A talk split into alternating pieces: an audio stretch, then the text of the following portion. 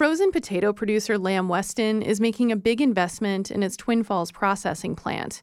As the company upgrades its operation in the Magic Valley, it's asking local leaders for tax relief. Matt Guilhem has details. The potato processing plant anchoring Lamb Weston's operation in Twin Falls has a long history. Originally built in 1962 for Idaho Frozen Foods, it was acquired by Lamb Weston in the mid 90s.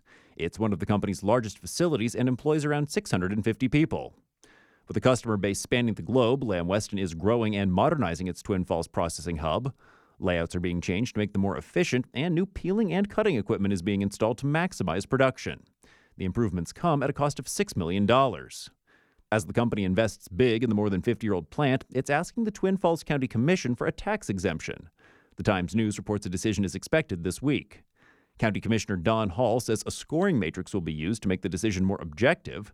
The scoring rubric accounts for jobs saved or cut, as well as wages and benefits of employment.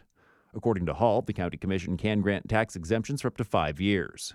As commissioners weigh the exemption decision, other taxing districts, like the College of Southern Idaho and the City of Twin Falls, can give presentations about how they could be impacted. Guilhem, Boise State Public Radio News.